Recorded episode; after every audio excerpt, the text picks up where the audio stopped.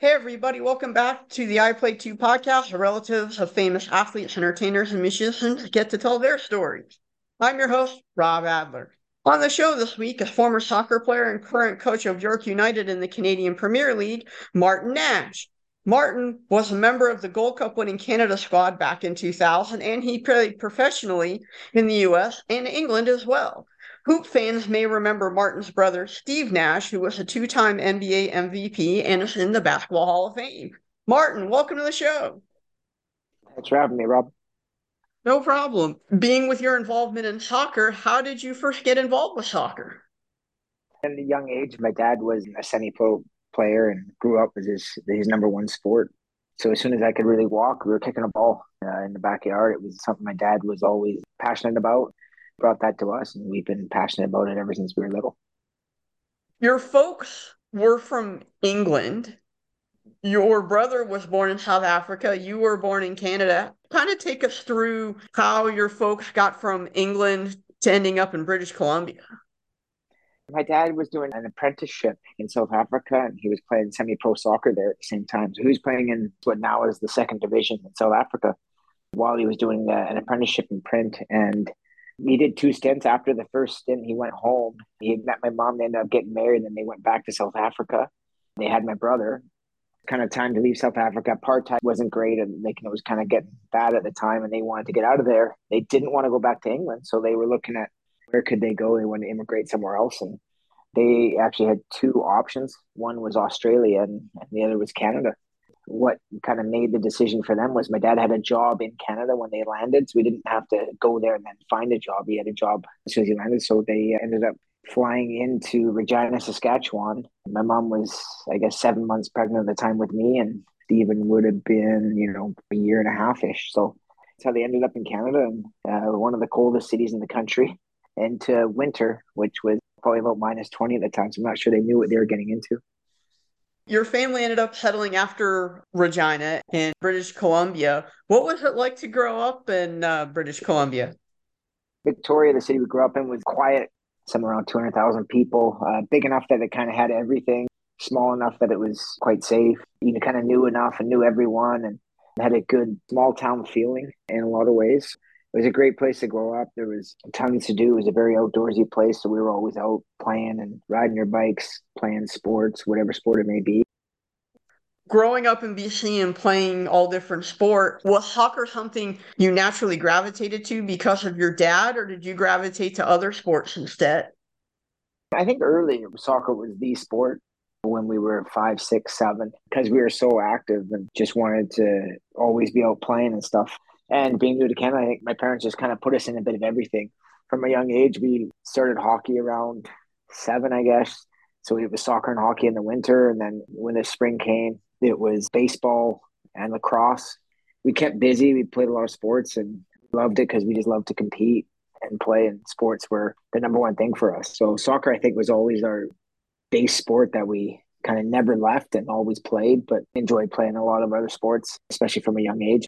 As we got older, I think around 13, basketball came in and we dropped hockey because it was just too much. Didn't have enough time in the day, so to speak. So as we got older, it evolved a little bit into other sport, but we were just the type of kids and and our friend group. We we just always wanted to be playing sports. With how close an age you and Steve are, was there any kind of competitiveness between you two, like in terms of trying to get the starting position or in terms of trying to score the last basket. How competitive were you two with each other?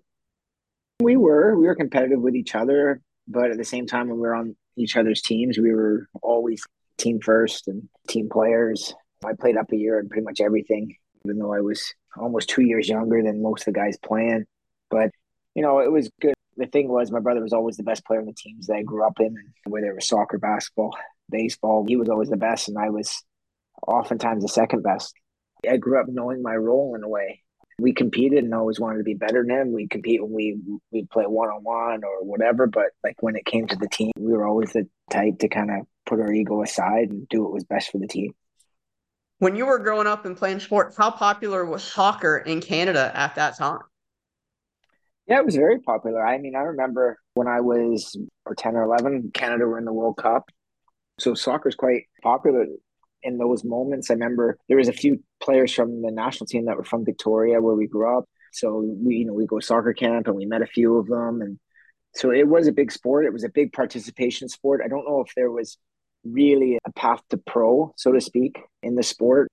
It was hockey and basketball, baseball, where you saw professional pathway, so to speak. And we played those sports at a high level. Basketball obviously was a big sport for us. Played at provincial level, and we both played the university level. Baseball, we were both very good at too. I mean, I was provincial MVP at, at 15. We played every sport at a, at a high, high level. But like I say, we, we were athletic naturally, a lot of it, and just loved to compete and play. So we were always out working on whatever sport it was in the season that we were playing that sport being the son of somebody who was very active in sports like your father, were there any kind of drills or training tips that he did with you to maybe improve your footwork, your hand eye coordination? I wouldn't say drills, especially with soccer when we were little. My dad, poor guy, would uh, come home from work nine to five and have his suit on, walk in the door at five thirty, and me and my brother be demanding for him to go out and play with us in the backyard. Most of the time, like ninety percent of the time, it was soccer and he would make rules for us. You could only play with your left foot because he always felt it was good to have two feet. So from a young age, I would say from seven or eight years old, we both were two footed soccer players, which I think looking back at probably was good for multiple reasons in other sports with footwork and coordination. Play with both feet still. Having played and coached professional soccer players, not many are really good with both feet. So to have that, I think, was a good basis for athletic footwork in a lot of ways, just because of how good you have to be and coordinated you have to be to play with both feet.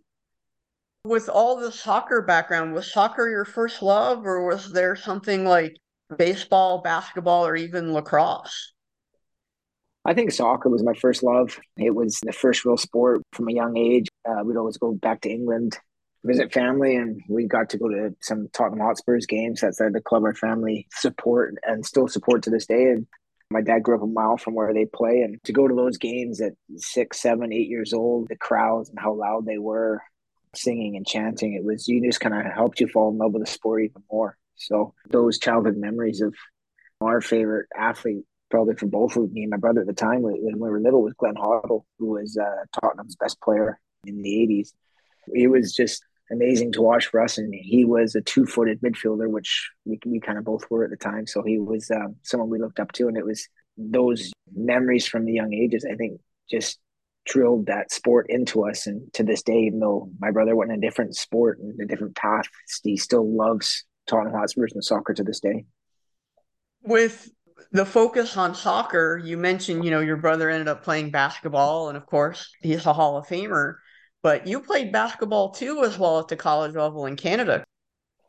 I was good at both sport, obviously, and I had options to play soccer and basketball, and I chose to play college basketball in Canada at a high school, and, and I was a starter as a 17 year old in university.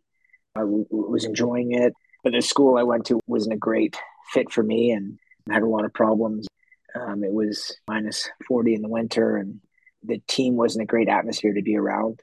Did that the half a year, so I left at Christmas time because it wasn't a good fit for me for many reasons. I came back and was training with the Canadian national team, full men's national team, the the ones that weren't playing overseas or uh, were on a break.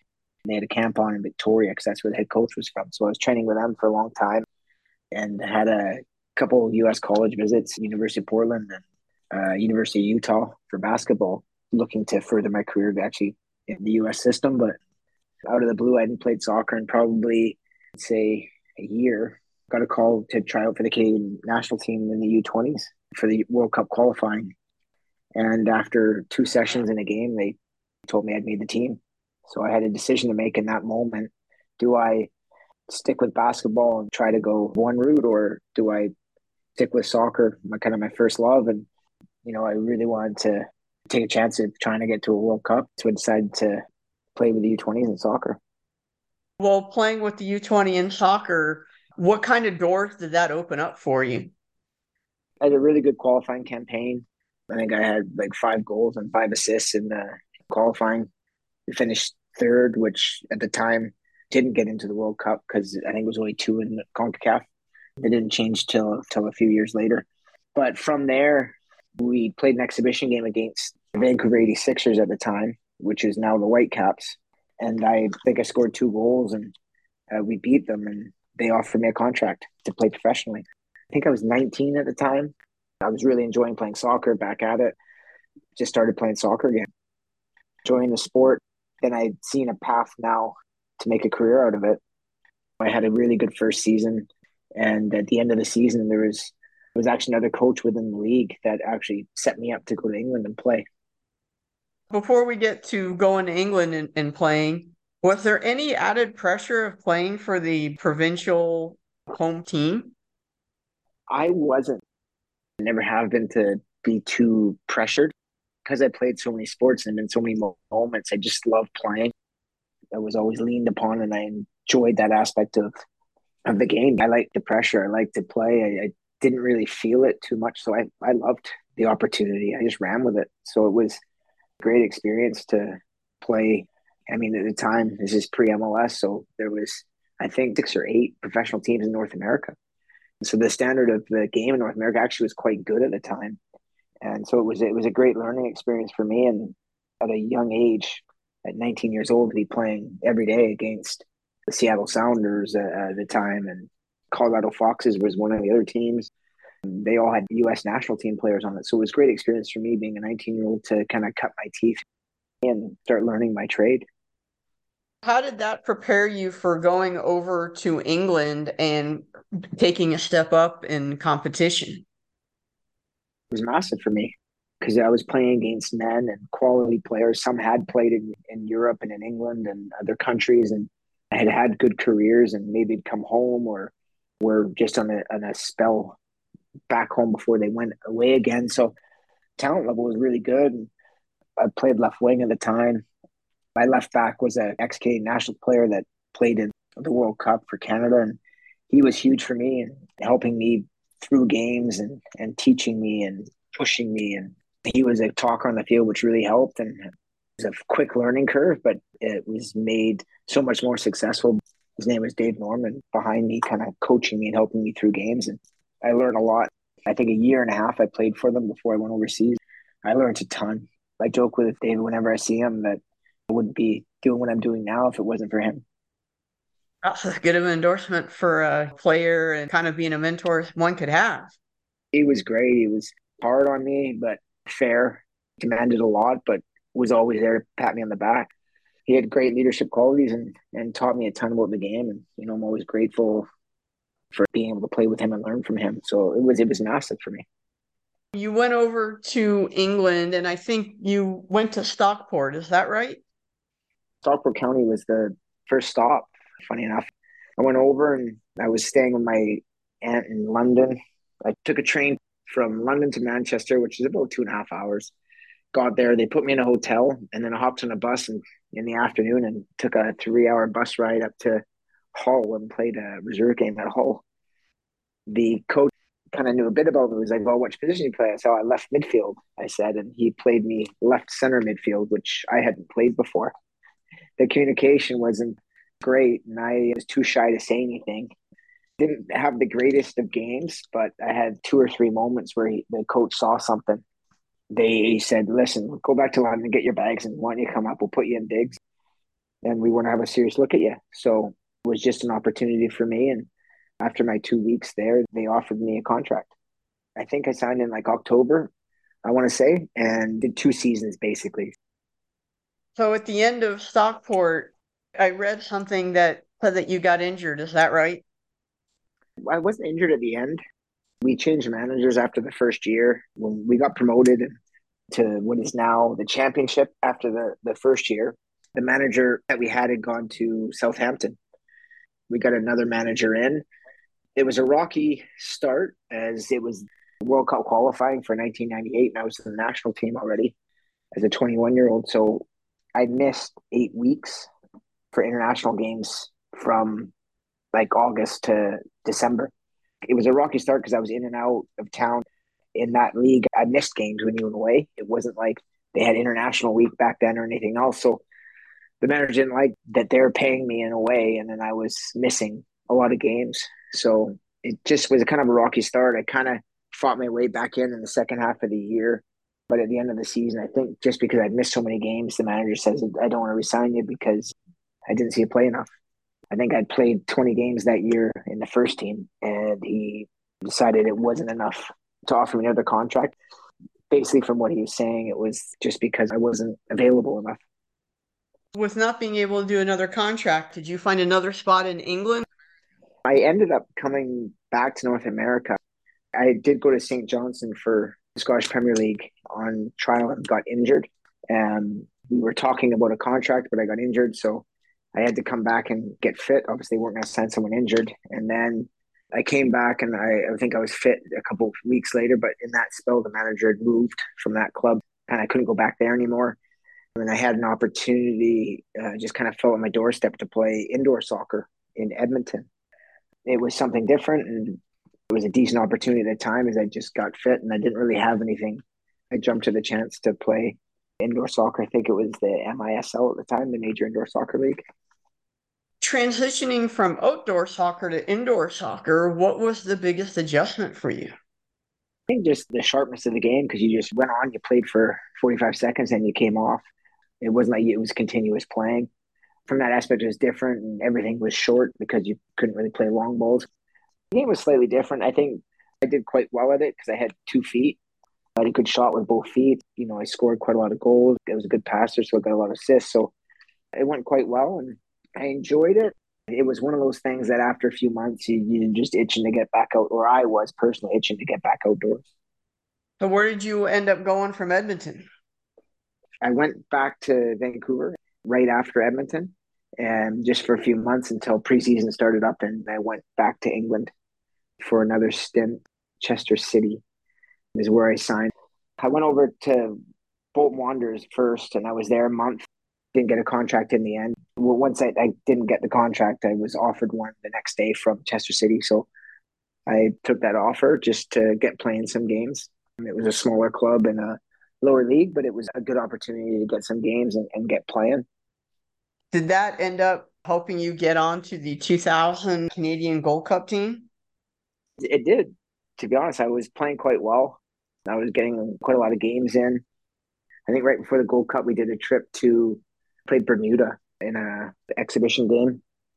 I did quite well on that trip, and with the games I was playing at Chester, I was put in the Gold Cup squad for yeah the 2000 Gold Cup. The Gold Cup team for Canada did really well. Could you kind of walk us through what you remember about the Gold Cup? And Canada, certainly, from what I remember, was not a favorite going in.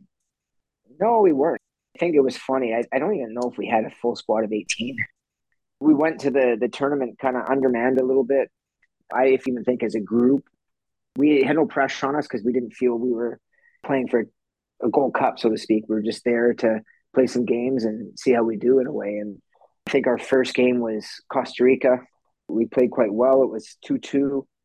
The second game we played South Korea as they were one of the host countries for the 2002 World Cup. They were in the in the tournament.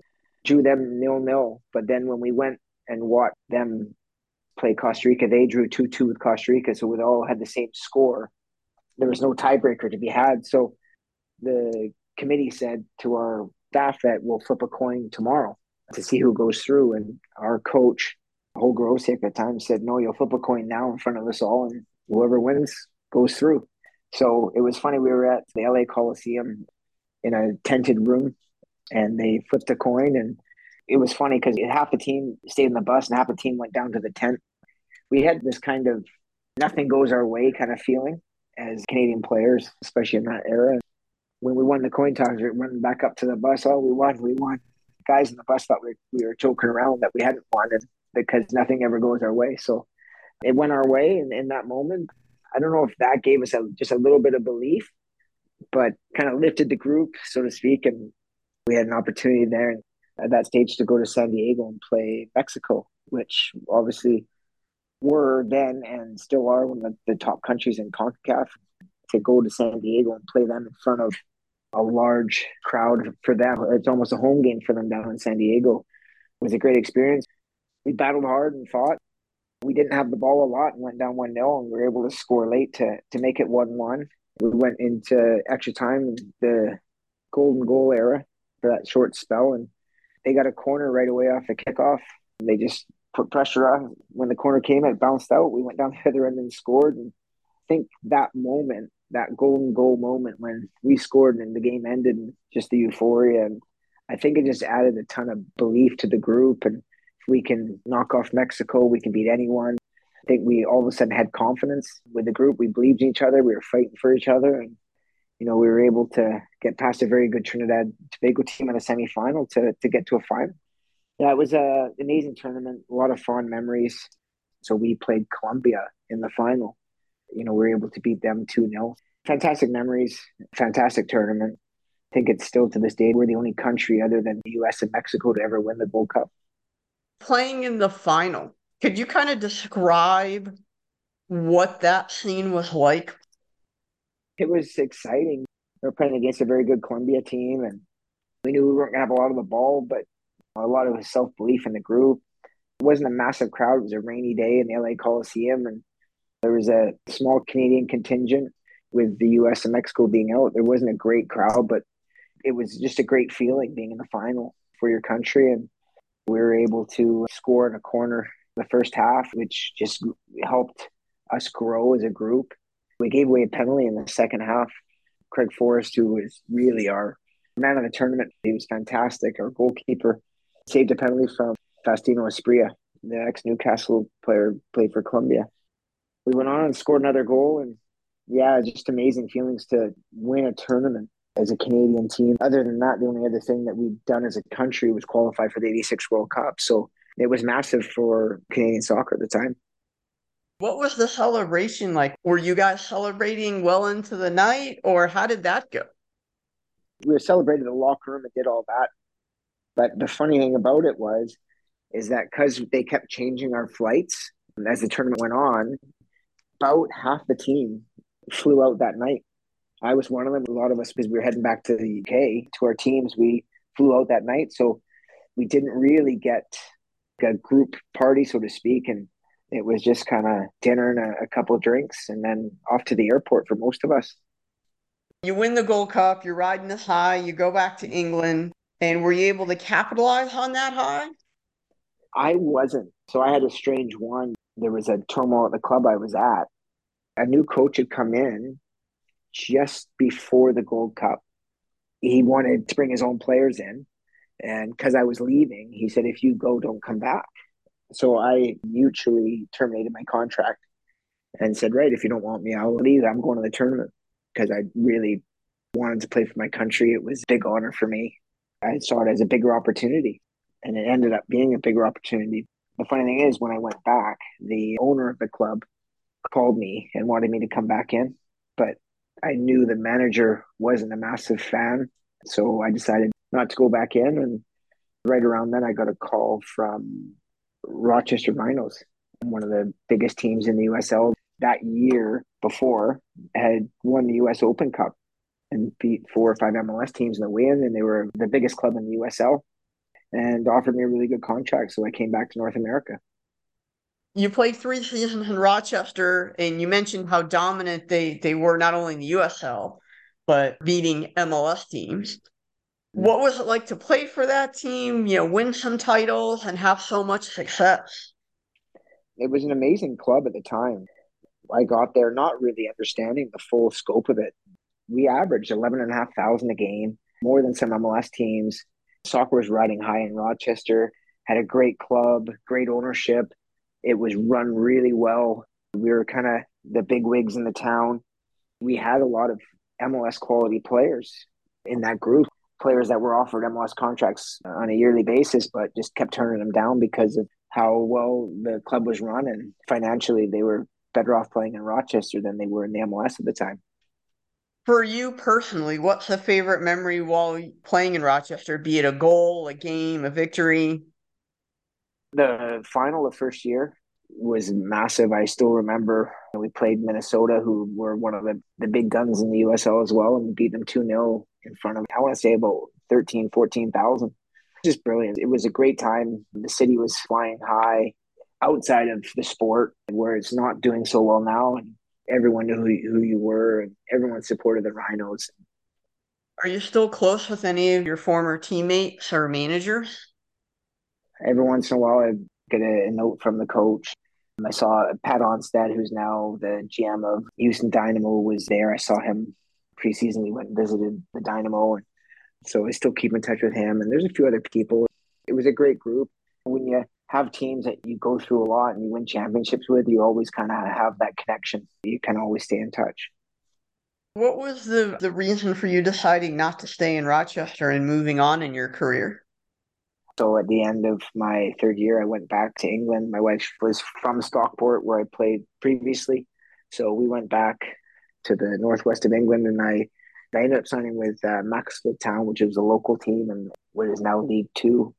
I wanted to try to make a push back in, in England and see if I could move up the leagues. But had that opportunity. I just went there to train, and the manager was my reserve manager when I was at Stockport County, and he said, "Look, instead of you going on all these trials, why don't you just sign and play for us?" So I did that. You know, so I spent a bit of time at Macclesfield Town. You're playing there while you're trying to move up leagues. Did that work out, or did you end up deciding to come back to North America again? It was doing fine, and when I signed at Maxwell, it wasn't a lot of money. It was hardly enough to live off. I was actually living at my father-in-law's house because it wasn't that much money, and just hoping that the next year would be enough money and we could move out. The contract they offered me for next year because the club wasn't a lot, and I didn't have a lot of a ton of options. I ended up coming back to uh, play for the Montreal Impact. They offered me a really good contract. I just kind of looked at the the numbers it just made more sense to come back to Montreal at the time and came back to North America. After Montreal, was that when you ended up coming to Dallas to play with the Sidekicks? So I finished the season in Montreal. I had a really good year. I was fans pick Player of the Year. They offered me a three year contract. The USL season kind of overlapped a little bit with the indoor, but you kind of had enough. If you missed preseason in the in the outdoor, you could finish the indoor season, so to speak because my brother was playing with the Mavericks at the time, and we hadn't really been in the same city for a number of years, and we were so close growing up. It was just an, kind of an opportunity to reconnect. So I signed for the Sidekicks for a season, be near my brother, get to know my oldest son. He was 18 months at the time, and it was just a good chance to reconnect. It was a great time in Dallas, and it just bought me a little time to figure out what my next move was. With the schedule, obviously there would be some conflicts, but were you guys able to catch each other's games? Yeah, we had a ton of time together. It was really good. He came to quite a few of my games. Him and Dirk would come watch. I went to a lot of basketball games that year. My wife was pregnant with our second, so she was like, "Yeah, you take the other one," and we, we would go and uh, watch the Mavs play. It was great. We spent a lot of time with them. We went out to dinner a lot. It was a good time just to reconnect. Something I think we needed as brothers, and it was kind of a, an abrupt ending in some ways from high school. We kind of just went off on two different tangents and didn't get to see a ton of each other after that until I went to Dallas and played for the Sidekicks. Do you have any fun Dirk stories that you can share for the public? My wife, my son, and Steven and Dirk would go to dinner a lot. He was uh, always around. He'd come to games. It was just great. I mean, because Steven and Dirk were always together. He was around a lot, so he's a great guy him and Steven are still really close friends to this day. So, which is which is great to see. Was there any thought of staying in Dallas for an extra year just because you're able to reconnect with your brother, or were you looking to move on? I didn't enjoy playing indoors so much. I was kind of just looking for my next thing. I ended up getting a really good offer to go back and play for the what were now the Vancouver Whitecaps. They were really trying to start growing towards an MLS was their goal, and because I'd been in the USL, done well, and won, they thought I was a good fit being a BC kid to come in and help push them in the right direction towards the MLS. What was it like to be a part of that, to grow the game, not just in Vancouver and in BC, but trying to grow the game across Canada? My early professional years, there was two professional teams in Canada at the time, the Montreal Impact and Vancouver Whitecaps. Every once in a while, their team would pop up in Toronto there wasn't much of a pathway for players in, in Canada. So it was always a struggle. And anyone who wanted to make it had to leave. So I think the Whitecaps growing and Montreal Impact and then TFC coming in, it was all just needed to to grow the game in Canada at that time. So it was great to go back to a Whitecaps franchise that was really trying to build and, and be a big part of that. I really enjoyed it. We were able to win a couple USL championships. Just wasn't quite able to hold on long enough to stay with the team when they started in the MLS. You mentioned that you won a couple titles and also you were the captain of the mm-hmm. Whitecaps for a couple of years. What was it like now that you're the leader and the mentor from where you were earlier in the career where other people were giving you advice to help you grow? How were you able to get your younger teammates better? It was a definite change because through most of my career till then, I wasn't really a, a leader. I was a great teammate, worked hard, but I did my job and and that was kind of the extent of it, so to speak. And I went back to Vancouver I think I was 27 or so at the time. I had to help some younger players and learn to lead. And it took me a couple years before I really learned how to lead. And, and then I was able to become captain. And I really enjoyed that process of learning to be a leader, trying to grow as a person and a player. And it was a really big part of my development to where I am today. Yeah, I keep in touch with quite a few of those players from that era, from when I was uh, a captain. It was great experience. The club was great to me and it was fantastic. Is there any sadness or bitterness in the fact that you couldn't make it to play in the MLS? A little bit. I was um, a, a USL All Star my last year with them. I was 34. I felt I could have played at least one year in the MLS at the time, but the club felt at my age, they just didn't feel I could cover the ground needed to. And least from the club standpoint, they valued me as a person and gave me a role in the organization at the time. So they did what they felt was best for the team at the time uh, on the pitch and what they felt was best for the club to keep me around. So a tough pill to swallow because I felt I had more to give, but I'm also grateful that they valued me enough to keep me as part of the organization. Was that the moment your playing career ended, or did you decide to continue to play elsewhere? It was tough. It was a rough few months because I felt they had more to give, but did play a little bit over 35s and, and that type of thing for a little while because I just love playing and just to keep fit and active. And when I get a chance to play now, I still love to to kick the ball about. It's usually when I get together with my brother because he's got a team going wherever he is. So the last time I played was a couple months ago with him in New York now that you're you know transitioned into being a coach what was the hardest part of transitioning for you from a player into a coach? For me in the early years it was tough because mentally i go watch the whitecaps in the early days. I knew in my heart of hearts and i think they figured out partway through the year that we should have kept him around for another year. So it was tough watching the first year and a lot of people would tell me like oh why aren't you playing? You know? So that hurt and it was tough to fully move on it took time. I would say it took a good year, year and a half till I'd kind of really accepted where I was at to really start growing as a coach. Transition's not easy, change isn't easy. And my wife really helped me through that a lot. She was a great sounding board, gave great advice, and was massive in me being able to accept not playing anymore. It's always nice when you have somebody who can be a sounding board, but also be honest and tell you what you need to hear, maybe not what you'd like to hear she's been great that way and throughout my career. She's just honest. She doesn't sugarcoat things, but says it in the right way. And she gives great advice. And even to this day, she's given me great advice this week on my team. And I listen to her because her advice is good and she has um, my best interest at heart. It's great to have someone you trust that will give you an outside opinion. With being the head coach of York United right now, What's the biggest difference about being an assistant coach to being the head coach? When I was an assistant, I didn't quite feel the pressures of the, the team performances. That's something I had to learn to deal with. I liked being an assistant. I, I really enjoying being a head coach right now and really putting my stamp on a group and watching them grow. So, yeah, I'm enjoying the process, working hard, trying to keep learning and, and growing as a coach. What advice would you give for a player who's ending, you know, his or her career in terms of transitioning to coaching and going about how to do that? I talk to players now, and older players, the ones I coach, and plan your next step. Where do you want to be? I think that's a big part of it. If you have plans and you know where you want to get to beyond playing, it'll make it easier. Whether it be coaching or something else in life, you've got to try and set yourself up for what your next stage of your life looks like. It's always going to be difficult when you hang them up because it's something you did. For me, playing professionally for 16 years to hang them up wasn't easy. So you got to make sure you're ready. I wasn't at the time. I was a little bit blindsided, but I wasn't ready.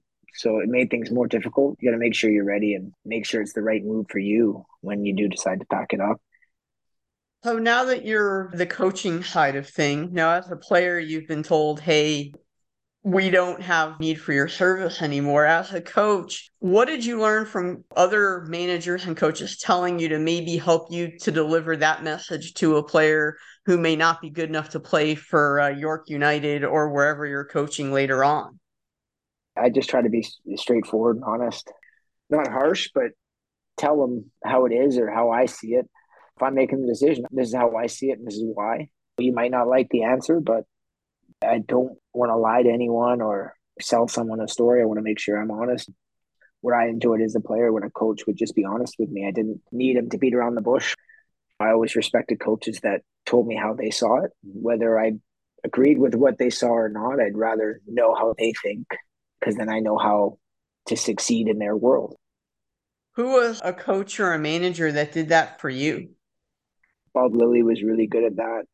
Probably one of the winningest coaches in the USL, and he's still going. He was able to be straightforward and honest. He didn't beat around the bush, didn't really sugarcoat stuff, but really respected how he went about things. He didn't put you down. He just said, This is how I see it. This is how it is for me. And you knew where you stood. And that's what I want players around me to know where they stand. And I just enjoy when someone like Bob is, is straightforward with you and you know where he's coming from. He always let us know as a coach what we need to do to get in his team. And I want the players in, in my squad to know what they need to do to get in my team. I think it's simple. You don't want players guessing what they're doing or not knowing how to get in the team. These are the qualities I'm looking for. This is in your position, and this is what you need to be doing if you're going to get minutes in this group with Coach Lilley sort of sounding like a mentor, do you ever mm-hmm. call him and say, Hey, I'm having an issue with this player or something off the field to kind of get a little bit of advice? You know what? I don't. I probably should. I do keep in touch with him. I'll talk to him every now and again just to catch up. I haven't really gone back and asked other coaches that I've played for for advice, to be honest.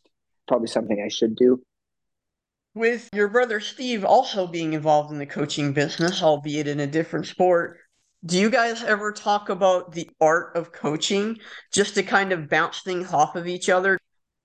We have bounced ideas off. We've talked about many things. Obviously, the sports are different, but a lot of how you go about things can be the same. So giving each other advice. So it's always nice to have a sounding board in that way talked to him the other day and he was giving me a bit of advice. So it was it's nice to have that ability of him knowing the situation I'm in and be able to give advice when I need it. We've had some really good conversations and our brother-in-law is a coach too, so he uh, has some great conversations with him. With us all being in different sports and coaching at a high level, it's always interesting to get a different point of view. What's the outlook for York United for the rest of the year? This group right now is a work in progress. We've had some good moments struggle a bit with results, but I think we're close to turning a corner and having a run at it. It's still early in our season, we're only five games in, but I changed a lot of players in this group this year.